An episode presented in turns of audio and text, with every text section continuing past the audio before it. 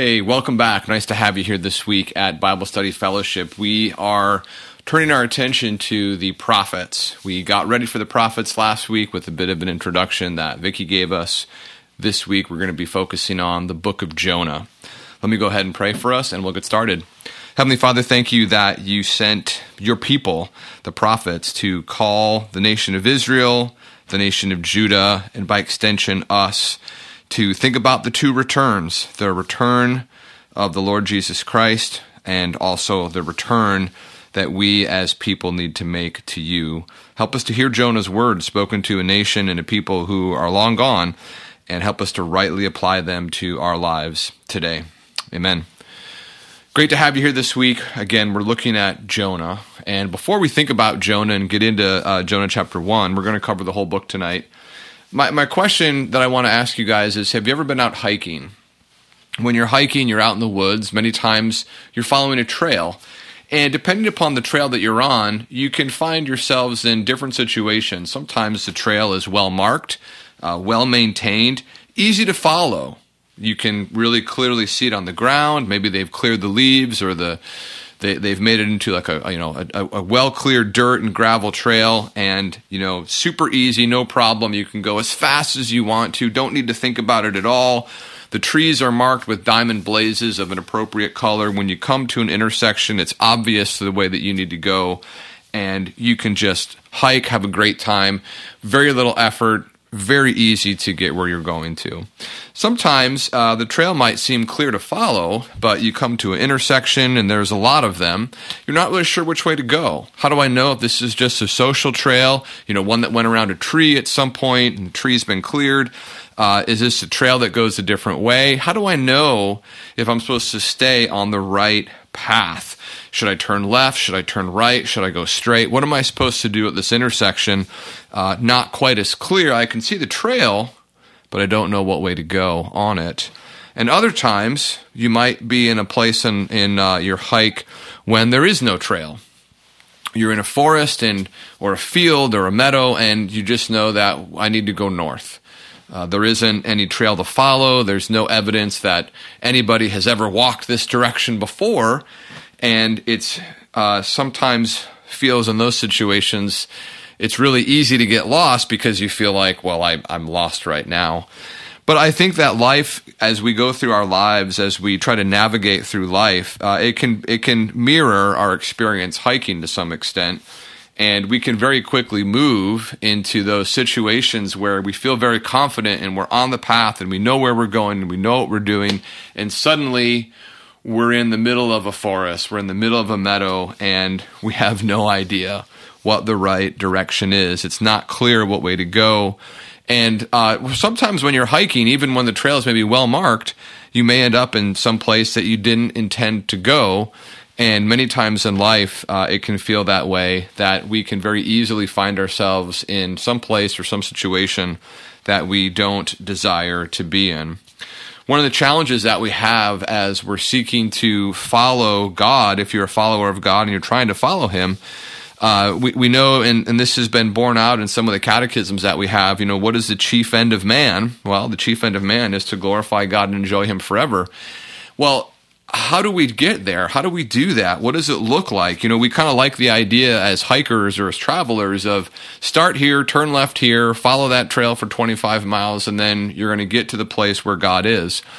Uh, and that isn't exactly what the Christian life is like. It isn't necessarily a destination that we're driving towards or hiking towards, but it is a, a process of trying to follow and remain in the person of God Himself. Uh, last week, Vicky reminded us that uh, in order for our lives, in order to experience the abundant life, we have to run. We have we run best when we're filled with God. And if we're running, if we're, if the idea is is that we're on a journey, we're in a process of living the li- our lives as followers of God, how can we evaluate not only what are we running on, but what are we heading towards? How do we get back on the path? Have we gotten off the path? Uh, how can we evaluate our progress and know that we are seeking to run on and remain in God as we go through our journey in this world? One of the books that can help us do this, one of the collections of books that can help us do this, is to look at the the prophets, the books of the prophets. If we think about what the the role is of a prophet, a prophet was someone who was given specific direction from God to offer a message or guidance or information or correction to God's people. And so many times the prophets are encouraging people to return to God. Uh, prophets can also be reminding people of the day of the Lord that is coming, the day potentially of Jesus' first advent, which would have been future to Jonah and many of the old and all the Old Testament prophets. But they could also be looking even more forward uh, to to what we would think of as Jesus' second return, the day of the Lord, the day of the Lord's judgment. Uh, and so the prophets are giving us these two returns: uh, return to God, and a reminder that God's return as King and Judge is coming.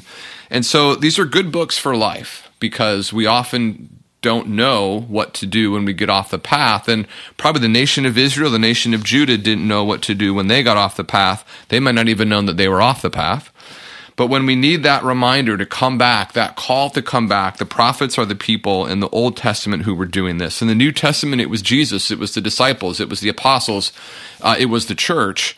But in the Old Testament, the people that were calling uh, the, the nation of Israel back to a right relationship with God was going to be the prophets. And we're going to hear from them, and we're going to be able to listen to their words, hear their words, and uh, hopefully learn that uh, God desires his people to repent and to return to him. God desires his people to repent and to return to him. We're going to look at Jonah in two parts tonight. We're going to look at chapters 1 and 2. Uh, and then we're also going to look at chapters 3 and 4. It's a very short book, but it is a masterful book. And so please, please, please do not think that my brief conversation with you tonight is going to fully fulfill everything that there is to know about Jonah. It's a marvelous book. Uh, it's a literary masterpiece, and and so there's a lot in here. Uh, people have spent and will spend their entire lives and careers studying the book of Jonah, and there is always more to learn. So please consider this uh, merely uh, a scratch the surface of the book of Jonah. But let's take a look at uh, Jonah. Jonah is a prophet. Uh, we're told that he's the son of Amittai. I'm probably saying that wrong. But uh, we have one other reference to Jonah in 2 Kings chapter 14, where we're reminded that during the reign of Jeroboam II, the second Jeroboam who ruled the northern kingdom of Israel, Jonah was a, an active prophet to the nation of Israel, to the to the kingdom of Israel. When we see Jonah here, uh, we are not going to see Jonah called to speak to Jeroboam II or to the people uh, in the land of Israel. Instead, Jonah's mission is to go elsewhere. He's directed to a foreign city, the city of Nineveh, which would have been uh, capital city or chief city uh, of, of, the Assyrian kingdom. And we don't know much about the Assyrians yet. They've been mentioned in in uh, First, Second Kings so far, but they're going to play a much greater role as the Second Kings begins to unfold. Uh, and the Lord says to Jonah in verse two, He tells Jonah to arise. He tells him to go to Nineveh, that great city, and call out against it, for their evil has come up before me. And we're going to see what Jonah did. Jonah did not uh, follow God's directions to arise. Instead, we're going to continue to see Jonah go down. Verse 3, he goes down to Joppa. Depending upon your translation, he goes down into the ship. Later on, he's said to have, to have gone down into the inner part of the ship uh, that's in verse 5. And again in verse 5, it's told to us that he lays down and goes to sleep. We have this contrast, this parallelism that's set up with us between arising and going down. And Jonah is continually traveling on the pathway down. If we look at the ultimate uh, destination that Jonah is heading towards, we were told that his motivation is to flee from the presence of the Lord. He's going down. He is going down to get away from the presence of the Lord. And ultimately, Jonah is on a road that will lead to uh, his destruction and, and potentially death, and maybe not just physical death. But we, we have an, uh, a person who intervenes in Jonah's life, the captain of the ship, comes to Jonah, wakes him up, and says, Hey, we have a major storm going on here. Uh, what do you mean, you sleeper? And there's a call for Jonah to arise from the captain, the pagan captain. Call out to your God, perhaps the God will give a thought to us that we may not perish. And so Jonah's decision to go down, he's fleeing from the Lord. It is ultimately going to lead to potentially his physical death, maybe his spiritual destruction, but we have an intervention by the captain reminding Jonah that he needs to arise. Now it's interesting uh, as we as we begin to look at um, what Jonah does from this point forward. We're expecting maybe Jonah's going to go up on the deck of the boat, lead the lead the group in a great prayer, uh, and God will ultimately deliver the people. But that's not what happens. Uh, they cast lots, and the lot falls to Jonah. And uh, eventually, uh, reluctantly, and with prayer to the true God, the sailors do throw Jonah overboard. Uh, it's interesting as Jonah is thrown overboard, the storm subsides, the storm calms, and the sailors have uh, a moment where they realized, wow, this God that Jonah is following, he is the real deal. Verse 16 The men feared the Lord, the sailors feared the Lord exceedingly, and they offered a sacrifice to the Lord and made vows. Uh, we begin to wonder, you know, how far down is Jonah going to have to go uh, in order to become aligned with God. You know, if we look at the other people in this chapter that we've met so far, people who are aligned with God or, or things that are aligned with God, the wind and the waves, the lots that were cast that selected Jonah, the sailors, the great fish, they, they understood and saw the power and sovereignty of God, and they ultimately came back onto the path. They adjusted their course they realized that the, the, the way that they were leading their lives, the gods that they were worshiping were ineffective and powerless, and they came back. They changed their priorities uh, and they began to fear and seek the Lord uh, all of nature is aligned. You know, the idea of casting of lots. You know, we think of the sticks that they would have been using to do that. Even even though even when the lot fell to Jonah as an indication that Jonah was the one who would cause the storm, the person who is not aligned with the Lord is the prophet himself, Jonah himself. And so the Lord's not done with Jonah yet. Uh, we're going to see that uh, verse 17 the Lord appointed a great fish to swallow up Jonah, and Jonah was in the belly of the fish three days and nights. As we look in chapter 2 at Jonah's prayer, and again, we don't know exactly when uh, in the prayer, uh, in the days in the fish that this prayer was prayed, uh, but we see that Jonah realizes that he is in the, he is in the deep. Uh, verse 3 You cast me into the deep, into the heart of the seas. Uh, the flood surrounded me, your waves and your billows passed over me. Uh, and, and Jonah is sort of hitting rock bottom uh, during this time that he's in the fish. Uh, regardless, though, uh, Jonah is realizing that the Lord is the one who is protecting him. the Lord is the one who has appointed all these events to happen. and Jonah begins to hope in the Lord. Verse 4 Yet I will look again upon your holy temple. And um, yet you brought me up from the pit, verse 6. When my life was fainting away, I remembered the Lord, and my prayer came to you into your holy temple. And so Jonah realizes that it is God who can help him to arise and to get back on the path that God established for him. Jonah makes a wonderful conclusion as we go into verses 8 and 9. Uh, those who pay regard to vain idols forsake their hope of steadfast love but I, with the voice of thanksgiving, will sacrifice to you. What I have vowed, I will pay.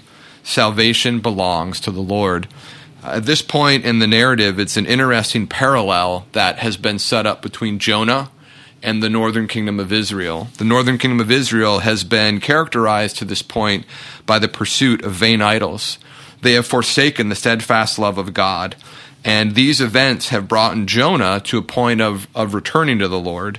Uh, but but but we have not yet seen the nation of Israel take that same pathway.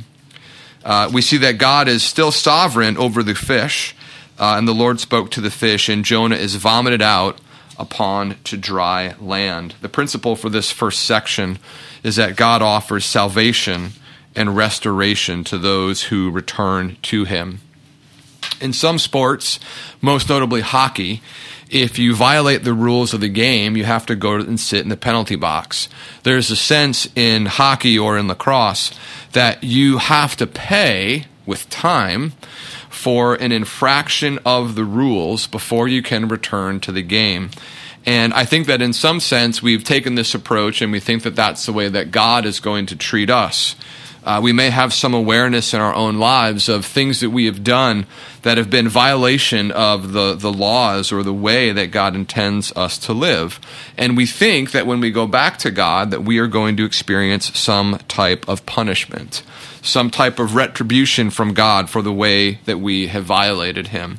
Uh, but the Bible does call people to return to God. And the good news for us as those who have sinned, as those who have rejected God, is that God does not make you pay for the wrong that you have done. There, there's no penalty box, there's no retribution. Uh, this process that we have, there might be some consequences, right? I'm sure Jonah had uh, a couple of rough days as he was vomited out of the fish, and maybe he was disoriented or he smelled bad. I don't know. Jonah faced some earthly consequences, uh, but we have no indication that that God rebuked or punished or, or did something to Jonah uh, because of his disobedience once he had repented, once he had come back. Um, this process of turning to God away from our activities, the Bible refers to that as this idea of repentance. You're turning away from sin and you're turning back towards God. For Jonah specifically, this meant that he was going to stop fleeing from the Lord. He was going to stop going down and he was going to start doing the things that God had asked him to do, namely, arise, go to the city of Nineveh. Perhaps you can think of something in your, your life. I know I can think of things in mine uh, that you and I have done in direct disobedience to God. Uh, God gave Jonah some very clear directions, and Jonah completely disobeyed. He knew that what he was doing is wrong, and he did it anyway. And perhaps you have some things in your life that you can say, uh, times when God has made it clear that you were supposed to uh, exhibit honesty, tell the truth, uh, that you were supposed to set aside some of your pride, uh, elevate a coworker. Uh, perhaps you were supposed to walk away or walk towards a relationship, and you have basically said no, and you have decided that flight and going down was the pathway that you wanted to take. As you and I think about some of those events, know that um, we have the opportunity to repent. And what would repentance look like for you or for me? We saw what it looked like for Jonah. For Jonah, it was an honest prayer, an earnest prayer in the belly of a fish. Uh, hopefully for you and I, it won't involve such dire circumstances. You know, at any point of Jonah's descent, he could have chosen to return to the Lord and potentially not faced uh, some of the great uh, challenges and, and difficulty that he went through. One of the things I like to think about, because the great thing about repentance is uh, a lot of times when you're through it and you've been restored to the Lord, uh, there's blessing that's there.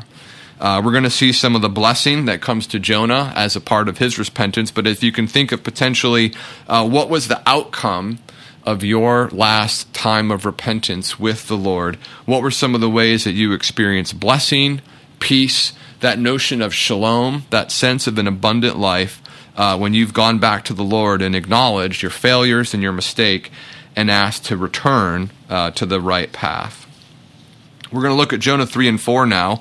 We're going to see uh, Jonah's response uh, to you know to this challenges that he's faced in verses uh, chapters one and two. Uh, Jonah is going to finally arise and go to Nineveh. Uh, the Lord comes to Jonah again, three chapter uh, chapter three verse one. The word of the Lord came to Jonah the second time, saying, "Arise." Go to Nineveh, that great city, and call out against it the message that I tell you. So Jonah arose and went to Nineveh. Uh, Jonah begins to uh, follow the directions that God gives him, and he delivers God's message of judgment to the people of Nineveh. Here's what Jonah said.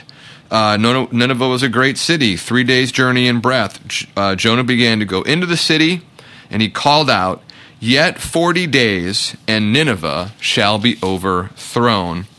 Uh, Jonah's preaching is not necessarily remarkable the thing that is remarkable in verse 5 the people of Nineveh believed God. They called for a fast, put on sackcloth, from the greatest of them to the least of them. And so the remarkable thing about Jonah's message is that it was well received by the people in Nineveh. Even the king himself, when the word reached the king, What did the king do? He arose from his throne. He issued a decree.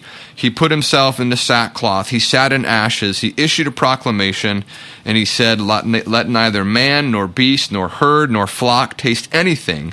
Let them not feed or drink water, but let man and beast be covered in sackcloth, and let them call out mightily to God. Let everyone turn from his evil way and from the violence that is in his hands. Who knows? God may turn and relent and turn from his fierce anger so that we may not perish. Uh, the people of Nineveh were not familiar with the God of, of Jonah, with the God of Israel. Uh, they didn't know uh, about God's character, about his nature, and they were hoping that perhaps by uh, seeking the Lord, by calling out to him, that God would relent. Uh, the good news for the Ninevites and the good news for people who need to call out to the Lord is that God did see. God did relent.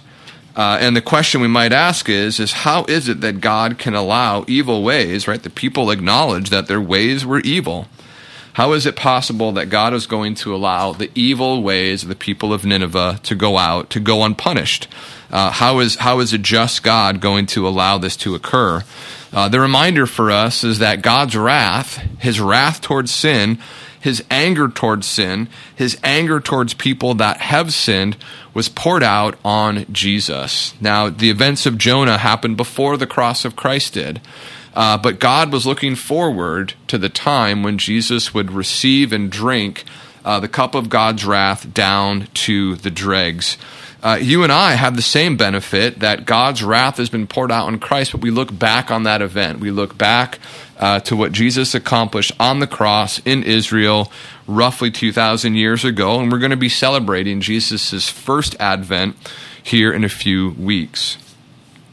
The people of Nineveh didn't know about God, but Jonah did. Jonah knew about the God of Israel. He knew about the character of God. He studied the scripture, the scriptures, uh, and and you know Jonah's weak sauce preaching was ultimately used by God to bring about repentance in the people of Nineveh. Now, if we look at this from purely a numbers standpoint, uh, Jonah had probably one of the most successful ministries in the Old Testament.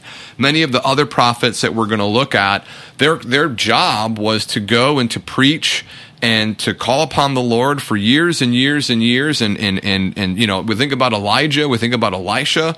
A lot of their messages were rejected by the normal people of the nation of Israel or the nation of Judah. Uh, they probably didn't have a lot of converts. They probably didn't have a lot of success. And look at Jonah.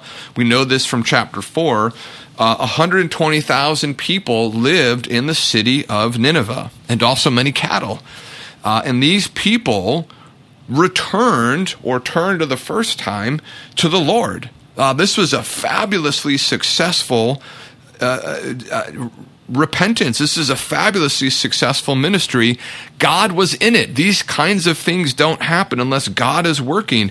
And and we would have to say, like, if if you and I were in Jonah's place and we'd have this experience, you know, the the great fish and the prayer and being vomited on the shore, finally obedience, going to Nineveh and seeing God work, seeing God elevated and respected, and people desiring to live in a way that was honoring to God, you feel like there should be a high point in Jonah's ministry. You feel like this should be a, a point when Jonah looked back upon him was like, remember that time when God did that amazing thing in Nineveh? That was awesome. That was amazing. It was amazing to be used by God in such a powerful way. But look at chapter 4, verse 1. This is where Jonah's heart is. Uh, it displeased Jonah exceedingly, and he was angry. And he prayed to the Lord and he said, O Lord, is this not what I said when I was yet in my country?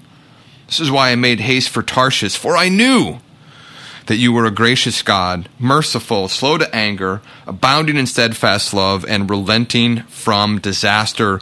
Lord, take my life. It is better for me to die. Jonah is unhappy that God's mercy resulted in the life of the city of Nineveh. Jonah would have rather had disaster befall the Assyrians. He would have rather had the city wiped out than to have had the opportunity to be an agent of repentance and restoration in the life of the people. Friends, this is not a good place for a prophet or anybody who's a follower of Christ to be. We can see that uh, the Lord is still working with Jonah. Uh, the most remarkable thing about the story, yes, is it remarkable that God wanted to save and redeem and restore the 120,000? Absolutely, it is amazing. Uh, the thing that I think is more amazing is the lengths that God goes through to change Jonah's heart. Uh, we don't necessarily see the conclusion of it in the story, but if you think about all the effort and all the time that God spent to try and bring Jonah to be in alignment with himself, Jonah, I want you back on the path. And so God begins to interact with Jonah. Uh, he asks Jonah a rhetorical question. You know, do you do well to be angry? He goes about and he has this enacted parable of the vine that offered shade, uh, the destruction of the vine with the worm, the scorching wind, uh, and ultimately, even after all this, where, where God is trying to help Jonah understand this from a different perspective, uh, Jonah ends up mourning the death of the vine and he also mourns the salvation of the city of Nineveh.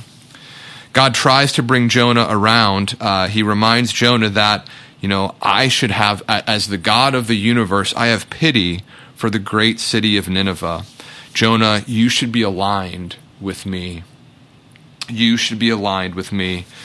Uh, the story ends. We don't know the complete resolution, right? We don't know what's going to happen. Is Nineveh going to go forward and continue to be a righteous city? Is Jonah going to come back to the Lord? You know, what happened to the worm? We, we don't know. The story ends suddenly. Uh, and that's okay. Uh, it, it leaves us with a sense of a cliffhanger, and we can think about uh, what might have happened from there. But I think a principle that we can gather from these two chapters is that apart from God, there is no joy.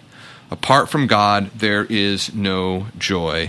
Jonah has no joy in chapter 4 because he is not aligned with God's priorities. He is not aligned with, with the compassion and the care that God has for his people. Jonah is just, he's off kilter. He's, he has a different set of priorities that he's operating under. And so as a result, there's no joy, there's no happiness, there's no contentment in what God has done. Uh, if you've ever gone on a diet, uh, there's always an, an, an, invariable sense of loss. Uh, you, you're, you're choosing the side salad rather than the waffle fries at Chick fil A or you're getting the single patty burger from Wendy's rather than the double or triple.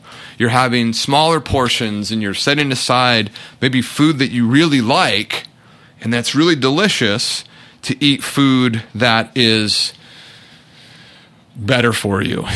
Uh, and so there's this sense of, of dieting being the long con. You know, it, it's giving up good things, it's giving up delicious things today for the benefit in the future, and maybe it's a distant future, that, hey, I might lose some weight. Hey, I'll, I'll be healthier. And unfortunately, I, I think that we look at following God as a little bit like dieting. It feels like what Jonah was doing. You know, there's a really good way for me to live my life. There's a delicious way for me to live my life. I'm going to do whatever I want. I'm going to eat whatever I want. I'm going to spend my time however I want to. I'm going to engage in sexual activity any way that I want to. I'm going to spend my money any way that I want to. Everything is about me. And there's a really good way for me to live my life. And you know what? If I was living my life that way, I'd be happy. I'd be happy living my life that way. But instead, we think, I'm going to follow God. I'm going to go on a diet. I'm going to, I'm going to give things up. I'm going to give up the really good and happy and delicious things in my life. And, and at some point in the future, maybe when I'm dead, then it'll be good. And it's, we think of it as, you know, th- that's how we think of it. And friends, what I want you to know is that that is not true. Uh, the, the, the way that we would choose to live our lives apart from God is not happy and delicious. Uh, there's not going to be joy and fulfillment and contentment and peace We are not going to experience the shalom that's talked about in the Old Testament. We're not going to experience the abundant life that's talked about in the New Testament apart from God. And the abundant life that we're going to experience today by following God is, is, is a foretaste of the even better abundant life that we will experience when God's kingdom is made true. And Jonah didn't get it. Jonah thought he was on a diet. Jonah thought that there was a better way, a, a, a more pleasant way that God should operate. Uh, and Jonah felt like he was giving up and sacrificing because of his following, because he was following the Lord. And I think for you and I, it's a good question for us to ask because I'm going to tell you, friends, that sometimes for me, I feel like following the Lord feels like a diet. It feels like there's things that I really want to do that I'm not going to do because I'm following the Lord. Uh, and and that is not true. Uh, really, the reality is is that following the following God is a feast. Following God is a way that we can experience the fullness of life in this world uh, because God is the one that we are supposed to run on. Uh, God is the one that we are supposed to drive our lives uh, towards. Perhaps there's a really good thing that you feel like you're giving up in your life. What might that be? And and the flip side is is what is the truly good thing that you have received as a result of following God, as a result of following Jesus? Uh, one of the, the, the analogy we've been thinking about throughout this is this notion of trying to stay on the path as we follow God. Uh, and and it's friends, it's really easy for you and I to end up off the path. The great news is is that through His Word, through His Holy Spirit, um, we are called by God back to the path. Uh, he will help us navigate back if we're willing to repent, turn away from our sin, turn towards the Lord uh, and ask Him to help us to get back on the path.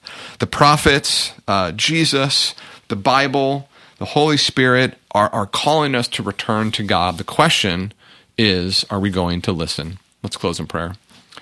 Lord, thank you that um, you pursue your people so aggressively. Lord, um, your pursuit of Jonah is amazing. Uh, your pursuit of the nation of Israel was amazing. And Lord, the desire that you have for all people to know the truth about you, the truth about sin, the truth about Christ, and the truth about our response is truly humbling. Lord, I pray that you would open our ears, that we wouldn't be stiff necked and stubborn people, and that you would help us to find the way back to you as we listen to hear your voice as you call us back to the path. We pray all this in Jesus' name. Amen. Thanks, everybody. Have a great week.